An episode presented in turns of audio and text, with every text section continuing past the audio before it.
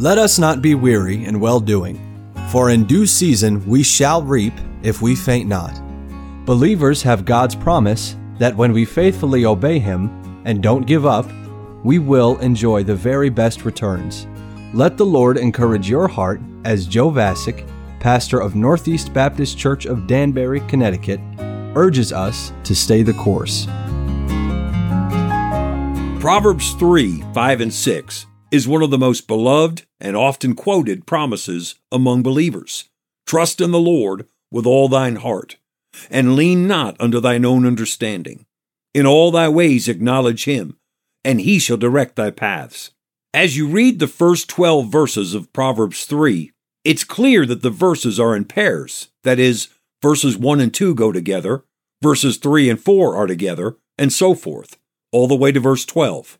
So verses 5 and 6 are more than just two really good verses that happen to be right next to each other. The two verses combine to give us a recipe for the Lord's guidance that will help us every day if we let it. Trust in the Lord with all thine heart, and lean not unto thine own understanding. In all thy ways acknowledge him, and he shall direct thy paths.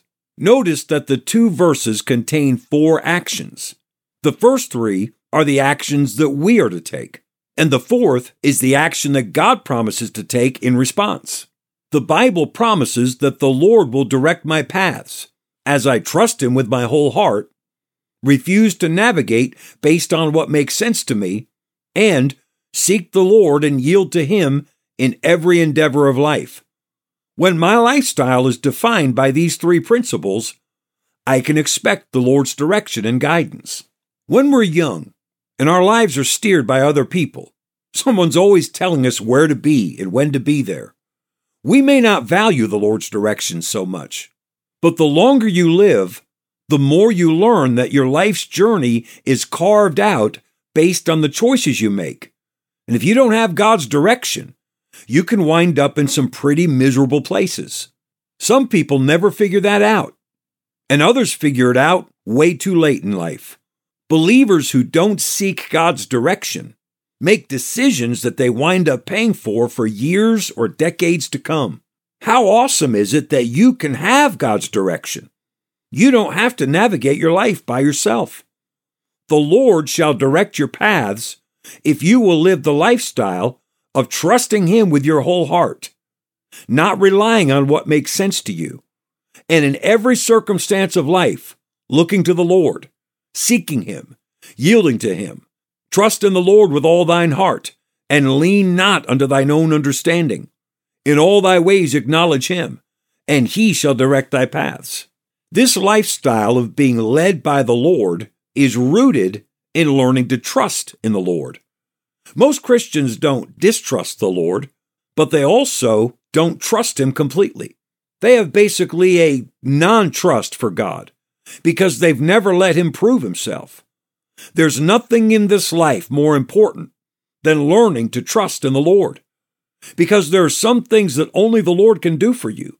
And if you don't learn to trust in the Lord, you won't turn to him when only he can help you. Before the Lord did a great work in the life of any person in the Bible, he first taught them to trust him. Since Adam and Eve, God has been trying to teach people to trust him so that they would enjoy His very best for them. God wants to teach you to trust Him so that you can enjoy His very best in your life. Trusting in the Lord is not passive indifference, it is action. When you're trusting in the Lord, you are constantly submitting your heart to Him. When you're trusting in the Lord, you are believing His word over your own reasoning. When you're trusting in the Lord, you're committing every circumstance to Him. You're following His path and trusting Him with the outcome. You're making the Lord your resource. You're defining your life by the Lord's principles. When you're trusting in the Lord, you're in constant communication with the Lord, viewing life through the Lord's eyes, and working to do everything the way the Lord wants it done. When you're trusting in the Lord, you're taking the Lord at His word. You're in constant pursuit of the Lord. You're hungering to live constantly in the presence of the Lord and filling your mind and heart with the word of the Lord. When you're trusting in the Lord, you're surrendered to the Lord's purpose for your life and believing that the Lord's destinations are better than your own. You're striving to let the Lord make you more like Himself. You're expecting the Lord to open the right doors and close the wrong doors for you. You're depending on the Lord to take you to the places where He calls you. You're choosing to be content with the results of obeying the Lord. And you're giving the Lord all the glory for the good things that happen in your life. Trusting in the Lord is not passive indifference. It is action. Trust in the Lord with all thine heart, and lean not unto thine own understanding. In all thy ways acknowledge him, and he shall direct thy paths. The Lord promises many things to those who learn to trust him. He will be your defense. 2 Samuel 22:31. He will not forsake you. Psalm 9:10. He will deliver you from your enemies. Psalm 17:7. Mercy will surround you. Psalm 32:10. You will be happy. Proverbs 16:20. And of course, he will direct your paths. Proverbs 3:6. Christian, there is nothing you can learn that is more important than learning to trust in the Lord. Stay the course. We pray that today's program was a blessing to you. If you have any questions or comments, we'd love to hear from you. You can email us at staythecourse at nbcdanbury.org. God bless you. So, dear Christians, stay the course. God's promise is yours. We shall.